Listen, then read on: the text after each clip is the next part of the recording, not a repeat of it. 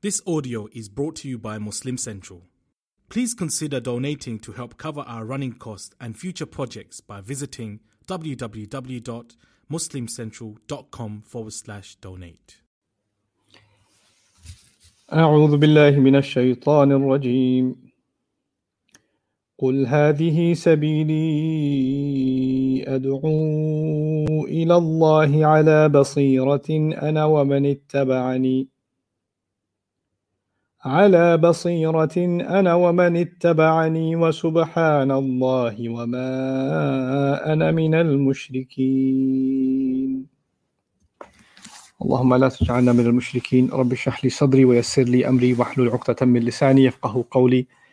الحمد لله رب العالمين والصلاة والسلام على سيد الأنبياء والمرسلين وعلى آله وصحبه أجمعين. أما بعد Today I will try to speak to you about ayah number 108 of Surah Yusuf. I believe it to be one of the most beautiful ayat of the entire surah um, and very extremely profound. It, it fuses so many things together in such few words. And that's actually part of the, the, the miraculous power of the Quran that Allah Azza says very few words, and in those few words, He captures many, many realities. Uh, and whatever I attempt to do with you today and trying to extrapolate what I can of this ayah is only, like I said in my post, a drop in the ocean. Like I feel like sometimes when studying an ayah, you're just looking at an ocean in front of you. I don't think of the Quran as an ocean. I think of the ayah as an ocean. And all you do is you just get to jump in and get a little wet. And no matter how much you experience the ocean, you're only going to come out with a few drops. And there's this endless ocean that still remains, right? So, what I share with you are some drops that I can pick up. And what Allah does in His wisdom is then people come, His His His slaves uh, come from every century, every corner of the world, different places, and Allah lets them experience other drops. And the history of, and I'm not even a scholar or not, not even anywhere close to that, but the scholars of our of our tradition and the people that contemplate the Quran all over the world and all over centuries, Allah opened different insights to them and different observations about the same ayah. So you're reading different tafsir, and one mufassirun observed one mufassir observed observed one thing, and another person living in a different century in a different continent observes something else about the same exact ayah. And they have something in common and they diverge also. And they're not contradiction contradicting each other. They're just observing something additional. It's almost like you're looking at a beautiful painting right? And you observe this one corner of it. You see the contrast of colors here. Did you notice that cloud over there or something like that right? You you took a portion of that picture and you found that stunning. And somebody else says yeah I, I did see that. I didn't notice it to the detail that you did, but I was focused on this. And they observed something about another part of that same picture. They're all looking at the same thing, but they observe different things about it. And that's really what this ayah, you know, in many ways does. So I'm going to try to translate it first in very brief English, and then we'll go through the multiple phrases in it that are um, each of them worthy of discussion.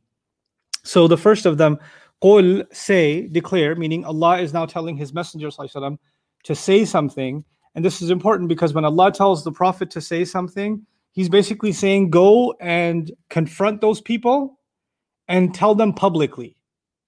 Right? So part of the Quran is, you know, ourselves, like for our own recitation, our own contemplation, our prayer, etc. And then there are parts of the Quran where the Prophet is explicitly being told, this especially, go and declare it to them. And when you declare to them, the first word they'll hear is qul, say. In other words, I'm not the one saying this. I've been told to say this. So even in, the, in when they hear say, why is he saying say? He should just say it, right? So I'm quoting my God who told me to say this. So it's actually now this divine authority with which these words are, you know, slamming onto the people, like they're coming down with this power, and that's that's encapsulated many times just in the word qul you know so it, it almost reinforces all over again do you think these words that are coming out of his mouth are his because i told him to say this قل then هذه sabili this is my path this is my path um man I, I i could stop here but no i'm gonna keep going and translate the ayah in brief first tell say this is my path ad'u ila allahi ala basiratin i invite to allah i invite to god on the basis of insight, on the basis of clear vision. Okay, so say, This is my path. I invite to Allah on the basis of clear vision. Ana wa man ittaba'ani. I and whoever follows me. Or I and whoever were to follow me. Wa subhanallah. And I declare Allah's perfection above all. Wa ma ana min al mushrikeen. And I am not at all among those who associate anything or put anything next to Allah. We keep our I keep my faith in Allah as the exclusive only true God. And I attribute divineness or anything even close to it, and I give him no partners. I'm not from those kinds of people. These are the, it seems at face value, pretty straightforward statements, but each one of them is so profoundly loaded. So let's start at the top. The Prophet is saying, This is my path, right? Now, when you say this is my path, like if somebody says, This is my way, or this is how I achieve success, or this is what I believe, then they are putting themselves in a sort of podium. They're putting themselves in, on a pedestal when they say that. It's a position of aggrandizement when you say, I this, I that, or I the other. This is my way. You, you should follow me. I'm the one calling to Allah. I, I, I. So it's a focus on the self. And Rasulullah sallallahu alaihi wasallam is has this incredible humility to Allah Azza wa that he would have trouble even saying those words unless Allah commanded him to. So Allah says, Say, this is my path. He doesn't just say, This is my path. He says, Say, I know you'd you would say this is the path of Allah. You wouldn't say this is my path. You'd rather say this is the path of Allah, right? Like in the Quran, fi sabilillah or sabil Allah, right? Or sabilihi, you know, so in the Quran, so many times it's Allah's path, His path, His path. So it's like the road, and the owner of the road is Allah. And in this ayah, it's as if the Prophet is saying, This is my road, this is my path, right? Which is a different perspective. It's sometimes Allah describes this as Allah's path. Now He's describing it as He's telling the Prophet to describe it as His own path. So why why the difference? So another place in the Quran that's similar to this قل إن كان للرحمن ولد فأنا أول العابدين Tell them if Ar-Rahman had actually taken the son, if he did in fact have a son, then who would know more than I would? I am the first of all who can worship. No one worships more than I do. So if anyone knew someone was worthy of worship other than Allah and he had a son, I would be the first one to know. And the words there are ana awwalul abidin. One of the meanings of that can be I am first and foremost among any who engage in any worship no no worshiper of any religion whatever they worship even their false worship doesn't compare to the amount and the dedication of worship i do to my rabb. So nobody even knows what worship is the way i do. Now this again is very self-praising and it's not because the prophet ﷺ didn't say this. He was commanded qul in walad. And it's a reinforcement of the same idea. When the prophet ﷺ is told to make a bold statement on his own behalf you'll find a qul behind it You'll find a backing behind it. And it does something else. It's not just that the Prophet ﷺ is saying, I'm not putting myself on that pedestal. It is coming from Allah Azza There's another thing here. And the other thing is when I make this declaration, when I do this, it's it's standoffish actually. You know, it's it's confrontational when you talk like that, and we'll dig into that a little bit. And when you talk like that, you better have backing, right? and you want to when you don't if you want to talk big, you better have backing. Uh, and if he wants to talk this big and without when someone talk, wants to talk big and they don't have backing, they're going to get beat up. But Rasul can speak with full confidence, even if he stands alone. It says, My path, not the path of many, not me and my army, just I, my path. He can say that because of the power of qul behind him, because that qul represents Allah who told him and inspired him to say this and will protect him on this path. Nobody can take him on this road because he has security. You see, when in the ancient desert, when somebody was traveling alone, they're an easy target for bandits. So people would travel in a caravan. So the imagery of someone taking a road and that's they're the only one on that road makes them the most vulnerable. And yet, with the word qul, nobody is more protected than he is. Everybody else should be afraid. It's reversing the image just by the word qul. So qul hadhihi sabili. Another beautiful thing here, um, the, the, the phrase is this is my path, right? Right. So there's two parts here, this and my path. So let's think about the word this for a moment. You can look at the word this in two ways, and then there's a third add-on, and I'll, I'll explain all three. You can say, for example, I, I tell you a story, and at the end of the story, I say, This is my story. And and there you have it, this is my story, right? So or this is what really happened. So you you got caught by the cops and they have you in the interrogation room and they get your whole confession or whatever and then you say at the end of it this is what happened. So the word this is referring to everything that came before, right?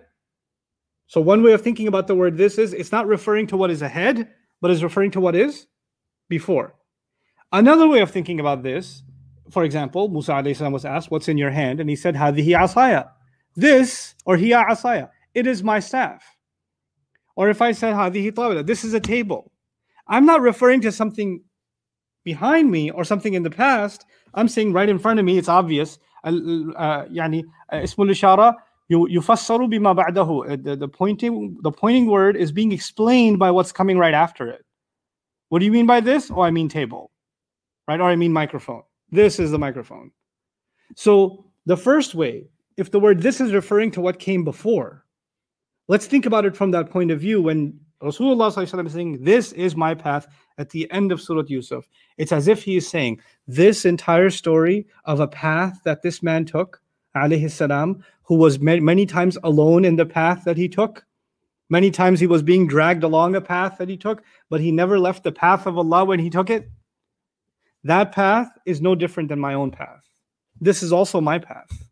You're not just reading about a man that came thousands of years ago and had this path that he had to go through, because actually, even though the events may be different, the history may be different, the people around him may be different, the trials may be different, but the fact that he was traveling towards Allah and I'm traveling towards Allah actually means even though our times and locations and generations and languages were different, the road we were on is exactly the same. This thing that I just described is no different from my own road. This is my path too. so beautiful. It's as if Rasulullah has tied his his road to the road of Yusuf salam's legacy, to the road of Yaqub salam's legacy. And this concept of the Prophet being on the legacy of previous prophets, right? Following the pattern and the, the, the, the legacy of previous prophets is reinforced in other places in the Quran. So Allah will say something like, um, like قُلْ مَا كُنْتُ بِدْعًا مِنَ الرُّسُلِ Tell them I'm not some new innovative kind of prophet. This, uh, this isn't new. This has happened before. فَإِن كَذَّبُوكَ فَقَدْ كُذِّبَ رُسُلٌ مِّن قَبْلِكَ in Surah Al Imran. If they're calling you a liar, many messengers were called liars before you. That's, that's already happened before you. Then Allah says, أُولَٰئِكَ الَّذِينَ This is Surah Al-An'am. أُولَٰئِكَ الَّذِينَ هَدَى اللَّهِ فَبِهُدَاهُ مُقْتَدِهِ Those are the people Allah guided. He's talking about previous prophets. Those are the people Allah guided. Then on their guidance, take take cues of leadership from their guidance. The Prophet is being told, take from their guidance. Now about that ayah, take from their guidance, right? And take, so iqtida is from qudwa. Qudwa means leadership. So take cues of leadership from them. take on their leadership qualities in your legacy, right? And, and continue that leadership quality. Listen what, what uh, Al-Qutb al-Razi, Al-Qutb al-Razi different from Fakhruddin al-Razi by the way, وحقق Al-Qutb al-Razi في حواشيه على الكشاف. So in his commentary on Al-Kashaf, which is Zamakhshari's tafsir, sorry, these are geek outs, but still awesome stuff, أنه يتعين أن الاقتداء المأمور به ليس إلا في الإخلاق الفاضلة والصفات الكاملة. That, that when the Prophet's being told, take from their leadership and take from their legacies, He's being told to take nothing except the highest morals and the most perfect qualities, personality, you know, traits. like forbearance and passionate, you know, compassion and perseverance and a spiritual connection to Allah and excessive gratitude, والتضرع and humility, ونحوها and other qualities like that. ويكون في الآية دليل and this ayah certainly expresses a clear evidence على أنه صلى الله عليه وسلم that the Prophet صلى الله عليه وسلم أفضل منهم is the most blessed of all of them. How is this ayah that says take from their leadership, they were the ones Allah guided, take from their leadership and embody those qualities, how is it saying that he's the best of them? Because when you, if you tell me be more like this one or be like that one or take from them and take from them, you're basically saying they're the ones to take from. So they're role models. So how is the ayah saying that the prophet who is to take is the role model or is in the highest place? Look at how beautifully Allah says this. So this is the explanation of it. أفضل منهم قطعا He's absolutely the most blessed among them لتضمنها أن الله تعالى هدى أولئك الأنبياء عليهم السلام إلى فضائل الأخلاق وصفات الكمال that Allah, listen to this, because Allah includes in it the idea, He has embedded in this ayah the idea that Allah endowed those people, those prophets, with the blessings of many great characteristics and qualities. وحيث أمر رسول الله صلى الله عليه وسلم أن يقتدي بهداهم and when Allah commanded his messenger to take the, the, the, the leadership qualities of guidance from them جميعا altogether امتنع للعصمة أن يقال أنه لم يمتثل it actually becomes to protect the integrity of the Prophet. Allah didn't say be like them. He said take the elements from them. So don't copy them. Right? So when you say be like someone, they're better than you. Right? But take something from someone is you're you're you're taking a quality, but you're not taking the whole. And so he goes further and says, فَلَا بُدَّ أن يقال. It has to be said, أنه عليه الصلاة والسلام قد امتثل وأتى بجميع ذلك وحصل تلك الأخلاق الفاضلة التي في جميعهم فاجتمع فيه من خصال الكمال ما كان متفرقا فيهم صلى الله عليه وسلم. وحينئذ يكون أفضل منهم من جميعهم أفضل من جميعهم قطعا كما أنه أفضل من كل واحد منهم وهو استنباط حسن. As if to say one prophet had the great quality of confidence. Musa alayhi salam overcoming fear. Another prophet had the great quality of being thankful to Allah even in the middle of a crisis. You know, like um, you know, uh, uh, you know, uh, you, you, can think of Nuh alayhi salam, innahu kana abdan shakura, right? You can think of prophets like Yunus alayhi salam, who never lost trust in Allah no matter how dark a situation got. Each one of them demonstrated a profound quality in different circumstances. Allah tested them and brought out some different quality in different prophets in different ways, right? And he says, it is as if Allah has told the Prophet to take the best of all of their qualities and fuse them into one person that were found individually in each of them. Like Musa ﷺ had a tough temper, right? To the point where he punched someone. Or later on that he grabbed his brother's beard. That's not the quality the Prophet's following, sallallahu alaihi wasallam, right? So you've got you've got different prophets with different qualities, and the, the Prophet ﷺ is the merger of all of the best qualities that Allah guided those prophets with in one, and that's what the ayah is saying. And th- that makes him the most blessed, sallallahu wasallam. So, in that sense, if you think of it that way, it is as if when the Prophet says, This is my path, and the word this is referring to the past, it's as if he's saying, Allah is telling him to say, This path of mine is actually the culmination of the best of the guidance given to all of the prophets before you and all of the good of their paths has fused together in the path that I have given you. And then you turn and say, This is my path now. This is now my path, as if this was the path of many before me, and now it's mine. Now Allah has given this to me. it's amazing. Just this is my path. Just that those words are just profound. And you know, uh, uh, Raghib, not Raghib al-Isfahani, uh, Abdurrahman Kilani in his Mufradat al-Quran, in his study of the synonyms of the Quran, he actually argued that the word sabil is something that has been traversed a lot. So sabil is not a new road, right? Sabil is something that's been, you know, um, traveled quite a bit. And so, as if the Prophet was saying, This path that I've chosen has been walked by many, but now it's reached its perfection. And now it's mine. This is Qul Hadihi Sabili. So it's got these comprehensive elements of all that came before. But in particular, I wanted to highlight something not just about all the prophets, but specific to the surah we're studying. We're obviously studying Surah Yusuf. And if you study Surah Yusuf, um, you find that Ibrahim alayhi salam is the patriarch of the, this family. And when Yusuf says, tells the dream, even the father is happy that you are continuing the legacy of your father. Ibrahim alayhi salam. And then Yusuf alayhi salam, when he's in prison, he also mentions that I follow the religion of my fathers. And he starts with Ibrahim alayhi salam. Um, so if, you know, I wish I, I did this in PowerPoint, but I didn't have time. But because I know some kids are watching too, and I want you guys to know this stuff well, right? So Ibrahim alayhi salam, and you can think of his two sons. You've got, and he has more sons, but two that we're highlighting is Ismail and Ishaq. Okay, Ismail and Ishaq. And then Ishaq has Yaqub and Yaqub has Yusuf. So they're all children of Ibrahim. And then from Ismail, many, many, many, many, many generations of children, finally Rasulullah. Right? So that's those are the two lines. But if you think about the line that connects with Yusuf, right? Ibrahim alayhi salam and Yusuf have something in common. that Ishaq didn't have and Yaqub didn't have.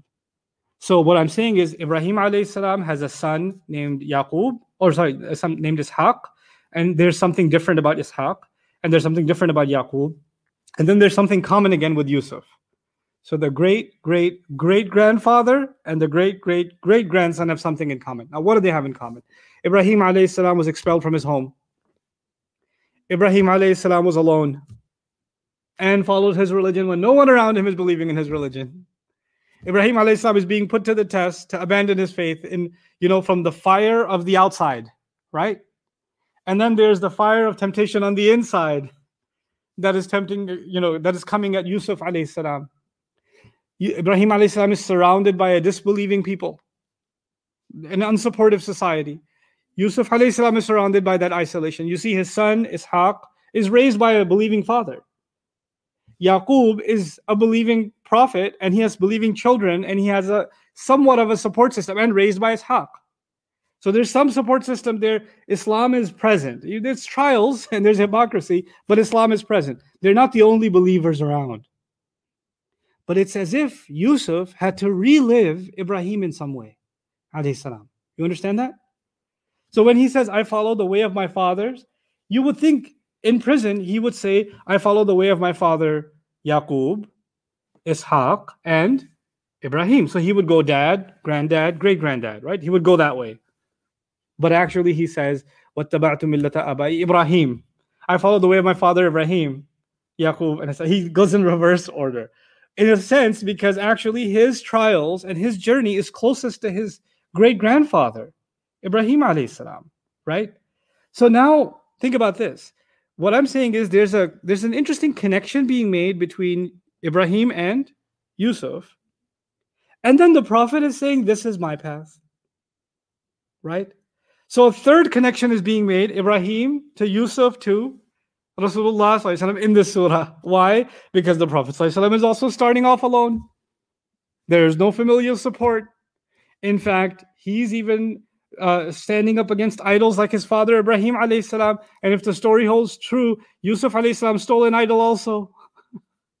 right? So when he says, This is my path, he's saying, I have a deeper, profound connection to Yusuf, and then through him to Ibrahim alayhi salam. And that is the path that I follow. There's this beautiful connection throughout. And what does that connection teach us? It teaches us that the Prophet, our Prophet, we are now a fifth or more of the population of the world. We're not isolated, right? And when Muslims live in a minority country, if you know, minority Muslim country, if you're a Muslim in New Zealand, right, or if you're a Muslim in like Ireland or something, or if you're a Muslim in a state in the United States where has barely any Muslim population, or you just became Muslim and there's no Muslim in your family, right? Then you feel like Ibrahim alayhi salam, kind of like alone by yourself. And even me, I mean, I'm of Pakistani origin, right? living in the United States, you feel like Muslims are a minority. And man, did I feel different when I traveled to Malaysia, when I traveled to Indonesia, when I traveled to Qatar, when I traveled to, you know, Muslim countries. When I travel, you just get a different feeling why? Because being Muslim is the normal thing. Well, that's weird. We're supposed to be the weirdos. But now everybody's walking to the masjid. That's it's just it kind of hits you a little bit when you're living in a minority circumstance, right? But when you think about these prophets, we're, we're used to thinking ourselves of ourselves as a civilization, right? Of, of millions and millions of people. But actually, originally, the great legacy of the Prophet ﷺ is that he is standing on his own. And when you're alone in something and you feel like you know you have no human support, it's really hard to stand firm.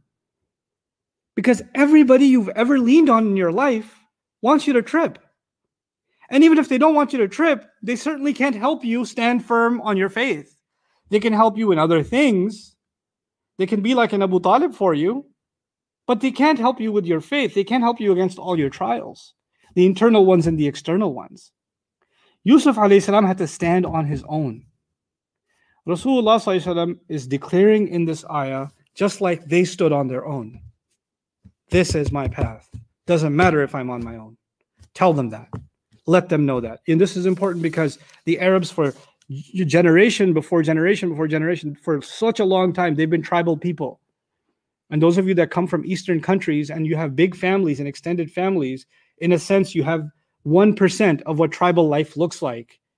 You know how much you think about what other family members will say and do when you're going to make a decision. And how much do you get yelled at because your uncle's going to say this your all your cousins are going to say this your grandfather's going to say this they're going to say this they're going to do that. And you're just losing your mind like all those people have to be pleased before i buy these shoes? Or before we you know go to that that hall or we make this decision or that decision everybody has to be pleased. Everybody has to be on the same because it's tribal thinking right? And in tribal thinking when somebody changes their religion when somebody takes their own path whew, it's like they've abandoned everybody. You you get instructions don't talk to that one. That one's spoiled they'll spoil you too. So people will protect their kids from the, the, the one that's gone off the one that's gone astray. And you know what? Back in the day when you were the only one that's a believer the only one that's gone astray the lost cause is the muslim. Everybody else is normal they became weird. Quran says we're the ones that have found a path everybody else is lost but actually the world sees it that they're on the path and we're the ones that are lost. You're the one that's crazy. What happened to you? Why'd you become so extreme?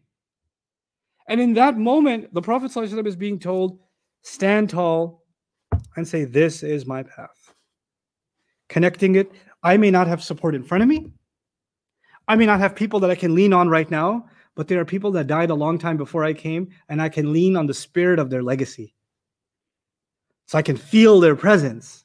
I can feel the presence of the struggle of Ibrahim alayhi salam and the presence of the trials of Yusuf alayhi salam and the presence of my my beloved Muhammad sallallahu alaihi wasallam when I stand alone I'm actually not alone I have a family this is my path it's as if almost it includes the idea this is my family these are my people you know when you think of the word ummah you think of people that are Muslim around the world this ummah right you know how the word ummah is used in the Quran Allah talks about prophets from a long time ago.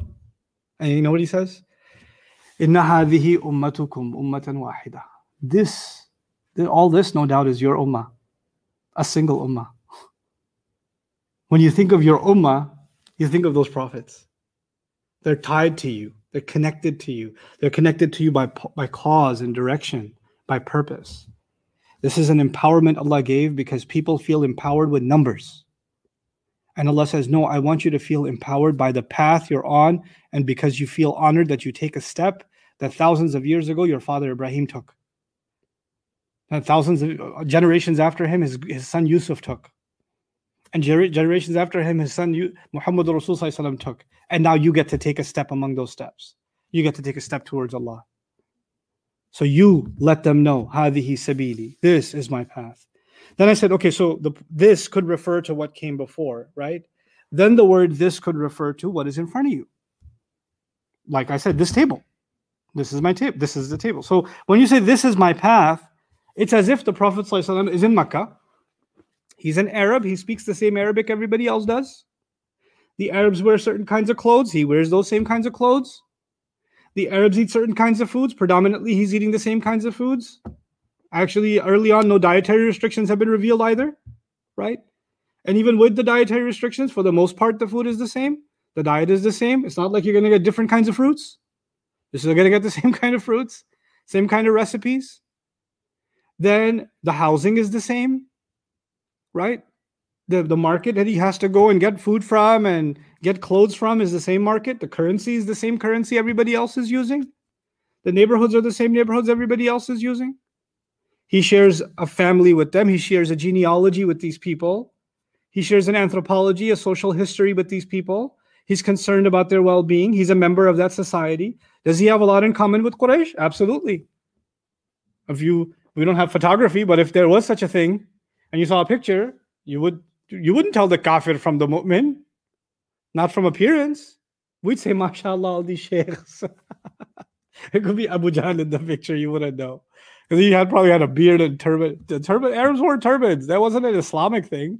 That was an Arab thing, right? It was a sign of nobility, so they wore it. The tribal leaders, especially. So the tribal leaders, if we had like photographs of Abu Jahl and Abu Lahab and those kinds of people right now, we'd be like, man, who's that sheikh?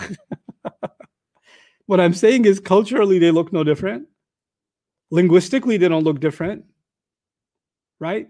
They they have a lot to share with the man who was raised among them, Muhammad Rasulullah and he's lived among them 40 years. I've spent a lifetime among you. The Quran makes that claim. I tell them I've spent a lifetime among you as one of you, right? As one of you. But then the thing is, you can live in a country where you share language, where you share french fries, pizza, where you share the same ice cream, where you share the same kind of likes in cars, where you share the same love of sports, where you share almost everything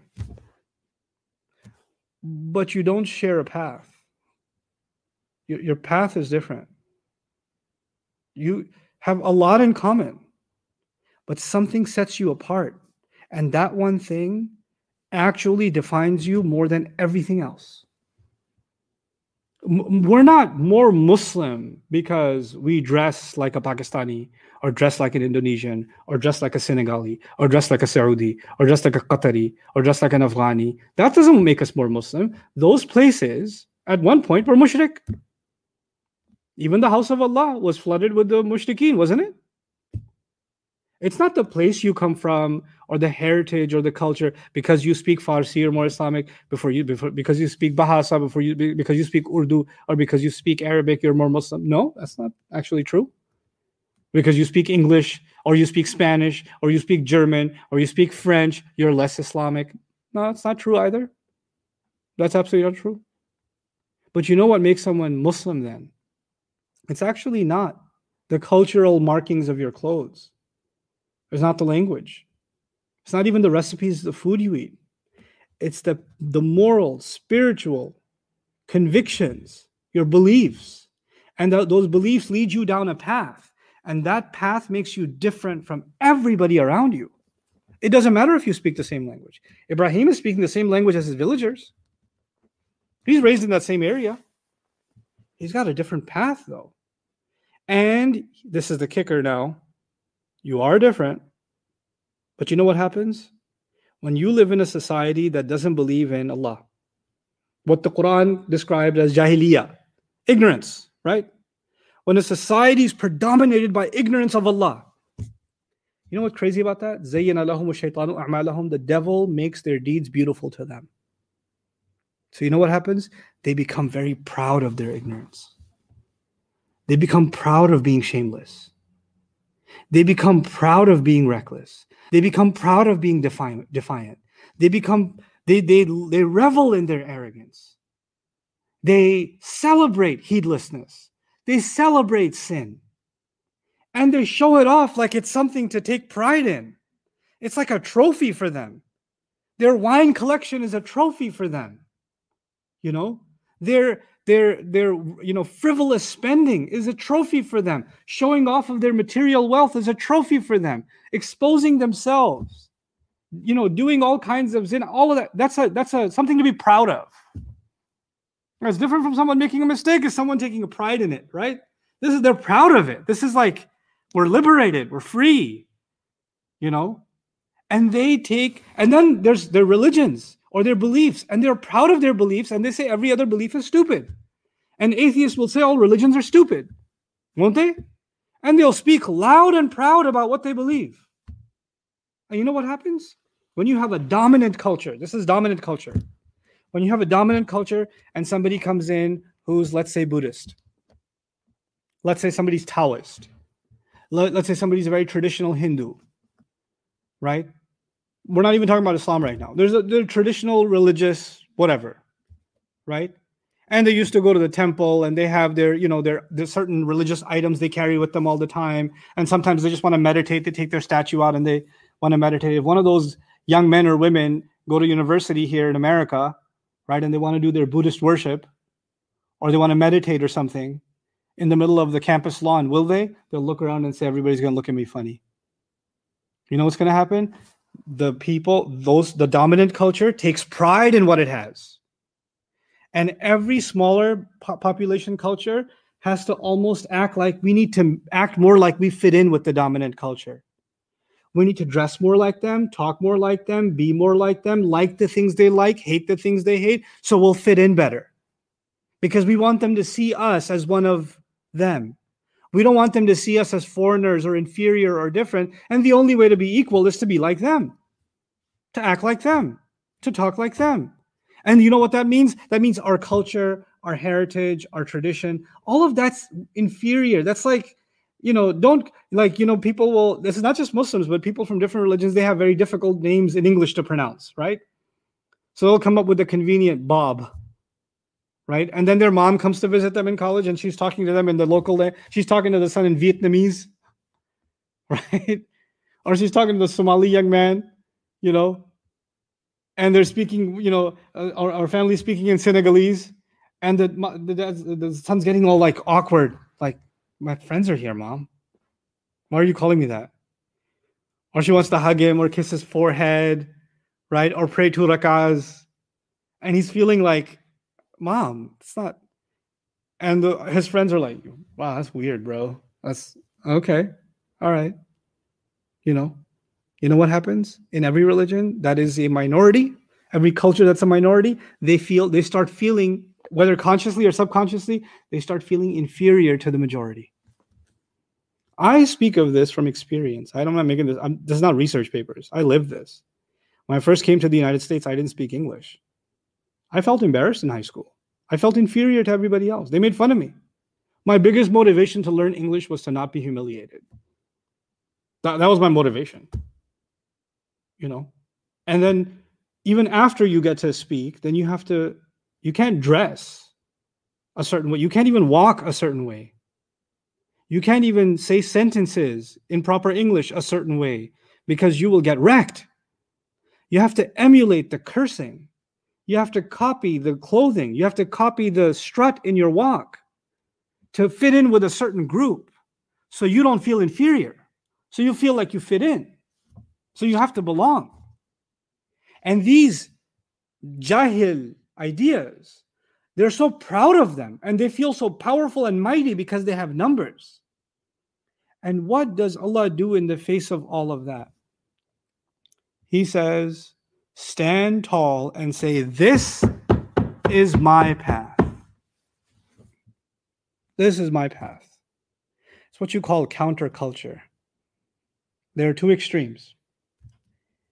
One extreme, we reject Western society. America is kufr, right? Kufr, kufr, kufr. Now you're you you live in Indonesia and somebody's buying like Adidas sneakers. You're like, you're buying kafir sneakers.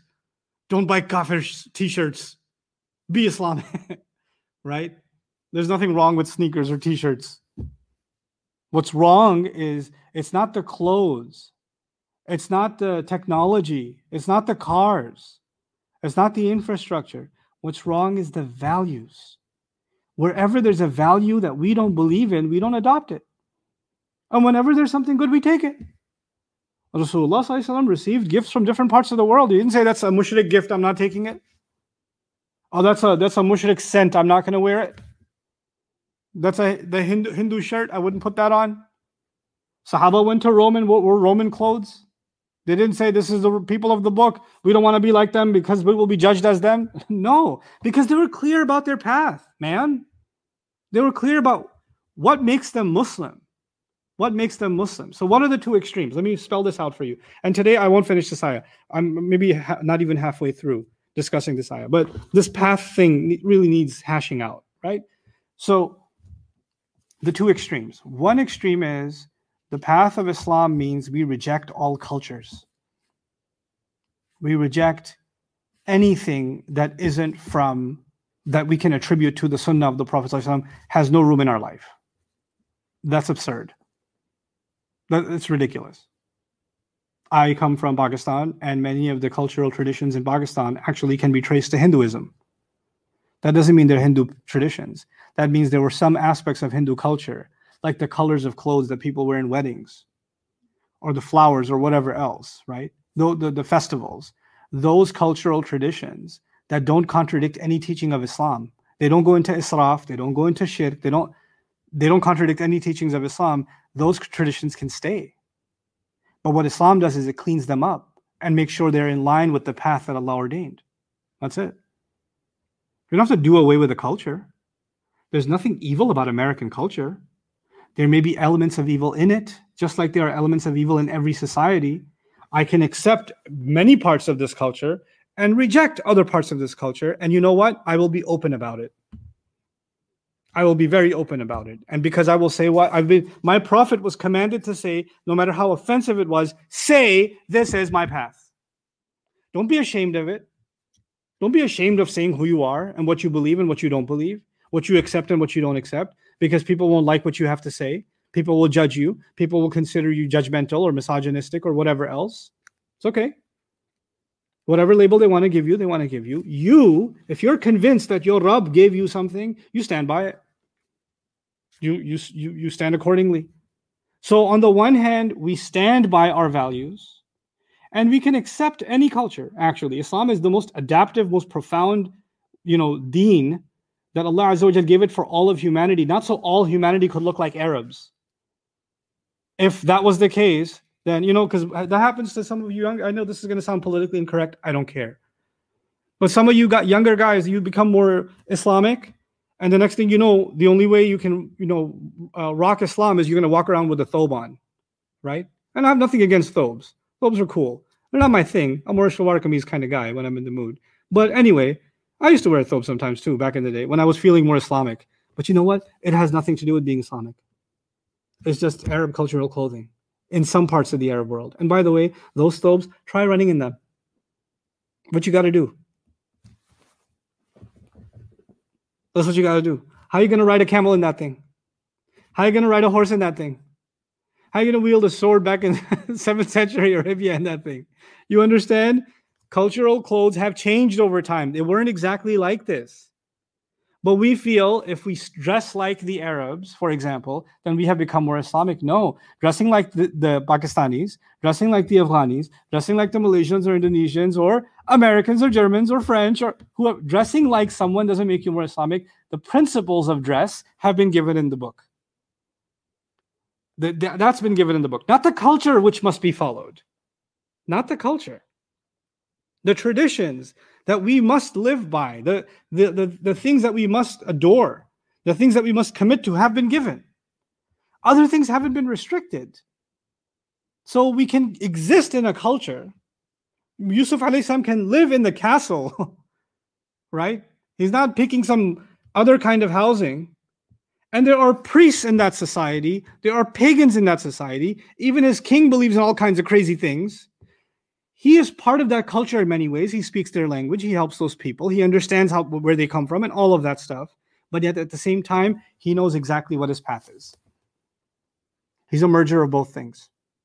The best of the culture and the, the truth of his religion and they don't compromise what happens with people when they say well we want to become well if we want to fit in we need to let go of islam because it just doesn't fit we have to let go of the religion no you don't you don't this deen is not a compromise none of the teachings of our deen are going to be bent or pulled away and you feel and i feel that we are slaves of allah that's not going to happen this is not a negotiation they wish that you could give a little take a little so they will give a little, take a little. They want to negotiate this thing, right? This is not a negotiation. This is not a negotiation. So one one solution that Muslims have come up with, unfortunately for themselves, is they'll completely isolate themselves from every culture. And the other is, oh man, if I want to be part of the world and I gotta let go of Islam a little bit, come on, loosen up a little, will you? Right? Allah didn't expect either one of those things because they're not realistic. They're not realistic. And if you become an isolationist, you develop a hatred for the society. What is Yusuf alayhi Does he hate the society or does he love and care for that society? Is he able to relate to that society, speak to them in a way that they understand because he's part of them? He's among them. Even Rasul I've spent a lifetime among you. And yet, even though he's in a place where they do dirty business, they cheat each other, they wrong each other, he's doing business with integrity from day one. That's what he's he that's what makes him stand different. So when he says this is my path for the Muslim, for you and I, we now must understand what our path means. For many people in the Muslim world, if you're living in Pakistan, if you're living in you know Indonesia, Malaysia, if you're living in the Arab world somewhere, living, in Egypt, Morocco, wherever, you know what? The adhan can be heard. The masjids can be filled at Jum'ah when they could be. Right? The Quran is being recited. There are Islamic channels on TV that are profoundly boring sometimes, but still, they're on TV. You've got Islamic media, you've got halal restaurants everywhere. Oh, Islam's here. Yay. Except there's bribery, there's politicians being bought out, there's interest, there's cheating people in business, there's people not giving the inheritance when they should, there's people lying, scheming, cheating, killing. All this stuff is happening, but at least we have good tajweed. That's not our path. Our path is a path of justice, uprightness. Our path is a path of principles. And you know what? Sometimes being in a Muslim society, we get complacent into thinking maybe because we're a majority Muslim society, then Islam is here. Is it? Is that what Islam looks like? Does Islam condone any form of classism? Does Islam condone any kind of oppression against any any group of people? Any group of people? Because just because of who they are? Does it condone that? Not the Islam that I've tried to study for the last 20 years. I, I don't find that in my religion. But yet we can we can engage in oppression, engage in injustice, engage in racism, engage in classism, engage in materialism, and have the audacity to say, This is my path. All of those things are the other path, not, not this path. That's some other path. We're, we're deluded. We have to wake up and, and understand what our path really means. Rasulullah is being told defiantly to say to an openly aggressive culture against Islam, tell them, declare, this is my path, hadihi sabili. In face of a culture that says, we have the best culture there could ever be. The Pharaoh said, Musa and Harun are a, Moses and Aaron are a threat because they will get rid of your exemplary lifestyle. You know what that means? I used a big word, exemplary lifestyle. I'm going to put it in easy words for you. It's simple. It means we are number one, baby. Everybody wants to be like us. All these people from different lands come to us to learn how we do things. They buy our stuff. They emulate us. They make paintings and portraits of us because we're on top. And these guys don't like that we're number one and they're trying to bring this new religion. They're a threat to us. So Islam is a threat against our national integrity, our pride. So you have to decide are you loyal to nation or loyal to Islam? That's what they the narrative they created. And in the face of that, you still say, I want what's best for these people, and I still stand by my path. You will not question that I want the best for this land. You will not get to question that. And you know why not? Because when you say hadihi sabili, this is my path, look at it's not some that is my path. When you say that is my path, I don't know what your path is about. It's a mystery. But when you are on the path itself, you say, you know what? Why don't you come see what I'm walking on? Have I made it a mystery? Is there no transparency? Am I not demonstrating to you what this is and how good it is for the for the people around us? For everyone? By my living example, I'm showing it to you. And I'm not hiding what this path entails, and I'm not hiding where it leads. I, am not hiding some agenda. Politicians hide agendas. They'll give a speech of one thing, and their backdoor meetings are a different agenda altogether. What do we what, what do we really want? How do we convince the people with some other lines? Right? So there's two. There's what's really the intention, that's a different meeting, and what's really what's going to be said to dupe people, that's on the microphone. When you say hadihi sabili, this is my path, meaning my I'm here, I'm living on it, I'm walking it myself. So I'm not even asking you to walk something I'm not walking myself, first of all. And second of all, where this leads is very clear. And I'm not hiding where it leads. And the, the next part of the ayah will actually even say where it leads. Ad'u ilallah. I call to Allah. This path leads to Allah. so powerful. Whew. So now here we've got this pride, you know, the, the things have been reverse engineered. People have pride in Jahiliyyah and we have shame in Islam. We're embarrassed of our Islam. That needs to be flipped. We need to have pride in our Islam. We have to have confidence in our Islam. But you know that balance, that that equation will be balanced because pride in Islam can also be, create a false sense of superiority over others, right? That can go the other extreme. This ayah will prevent from that extreme too when we get to that portion. But before I leave you, I actually wanted to share a couple other things with you. When you declare your own path, why is that so hard? I mean, you're not you don't have Quraysh coming after you when you declare your path. What you have, what I have, what the Muslims have, and what even a new Muslim has, what you have is some people closest to you, right? It could be friends, it could be family, it could be professional circle, whatever. They're the ones that have a problem with you having a path. It's not some stranger. They don't care. They can blow hot air and move on, but it's the people close to you that may have a problem. For that, I want you to think about what people said to Salih alayhi salam. Salih alayhi salam, one of the Arab prophets, talked about in the Quran, he was basically an up and coming prodigy before being a prophet. So, you know how in elite families nowadays, someone's being groomed for higher office? Like they're going to put them in har- through Harvard, they're going to go through a military academy, they're going to go through certain steps, they're going to connect to certain people because they're being poised to become, you know, a congressman or senator, and then eventually there's a 30 year plan that they're going to run for presidency. Right? So families with larger political ambitions, when they have a son or a daughter that they have political ambitions for, they already start grooming them towards that role early on, right? Like the Kennedy legacy, for example. So they're grooming people for leadership. And they already have all the connections in place, and now they know who, how they can pass their their uh, legacy on, right? Their dynasty on. That's what's happening.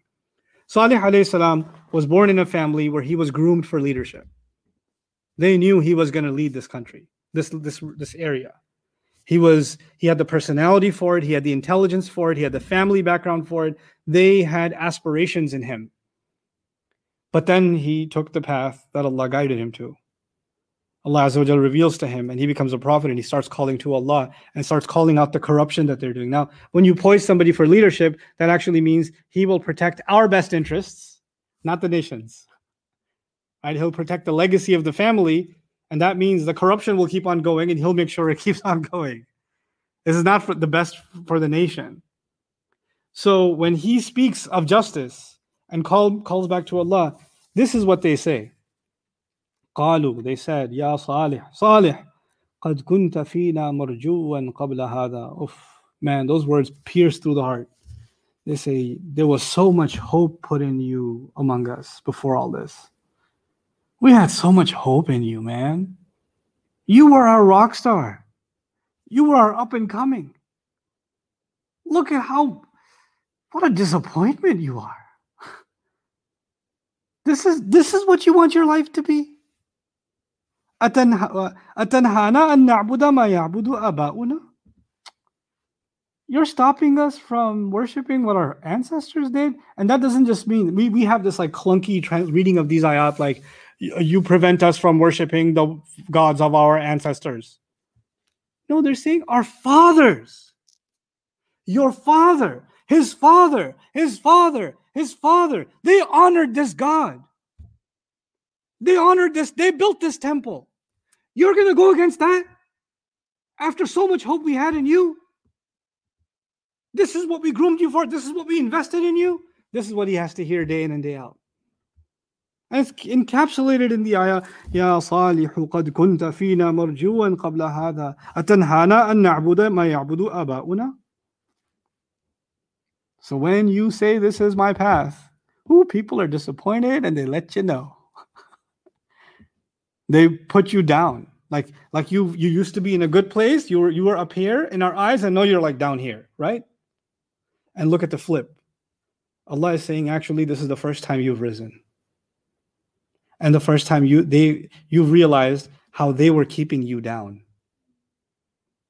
And they can see the difference, but because shaitan has flipped reality for them, good is evil and evil is good, they see it as you've humiliated yourself. They can't see it until the the the, the blindfolds are removed. The, until the blindfolds are removed, they can't see. And the blindfolds are going to be, it's an important word I dropped on you right now because it's coming. I call to Allah with vision. We're going to dig deep into that vision portion, inshallah ta'ala. Final comment for today. I said I made reference to it, but I didn't explain it. I said the Prophet is being told, This is my path. But many places in the Quran, Allah calls it what? Allah's path. From a from a literary point of view, it's perfectly understandable. Um, when you're following your GPS navigation, and you say, "Oh, this is our turn," right? Oh, you missed our turn, our turn. Or you call somebody and say, "Is this your road?" That doesn't mean they own the road.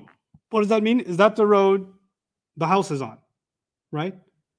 Or two people take two different highways and they're going to the same place. They say, "Man, my my my highway is going to get me there in like 15 minutes. What about yours? Mine 30 minutes." When you say my highway, does that mean you signed some contract? It just means you're on that highway, right? So we use possession for roads when we are traversing a road.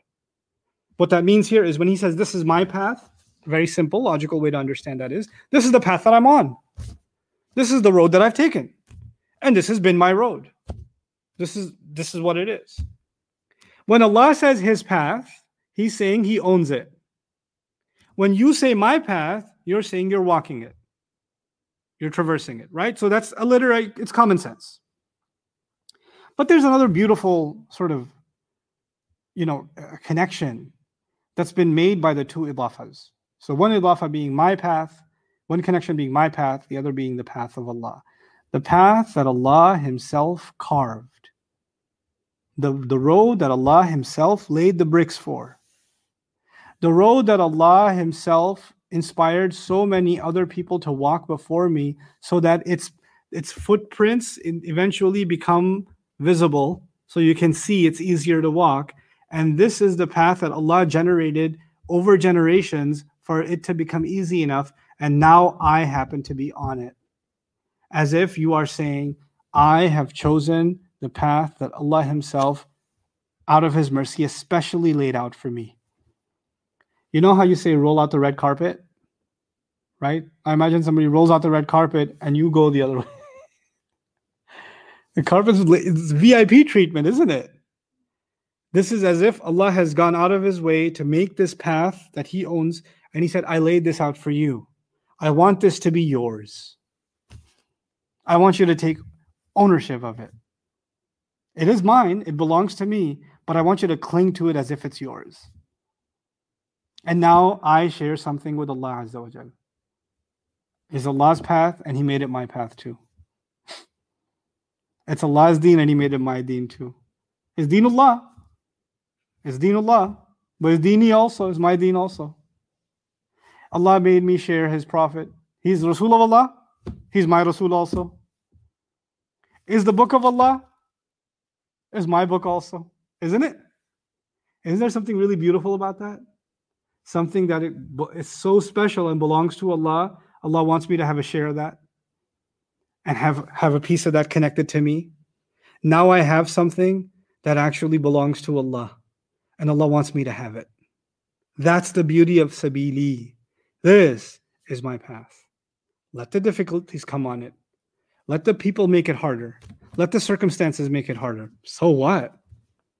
There's obstacles on this road, and there's a destination. And uh, those of you guys that are gamers, right? When you play, you know, role playing games or whatever, you got to go through different levels to get to the ending. And the ending may be super boring too, but you're still going to play till the end because the ending's worth it for you. You're like, oh, that's the ending. You know, you know what? We are obsessed with epic endings. We're obsessed with them. The ending here, ila rabbika al-muntaha, to your to your master is the final destination. Is is a path leading to Allah, and there's going to be a bunch of people along the way that'll make this road easier to walk.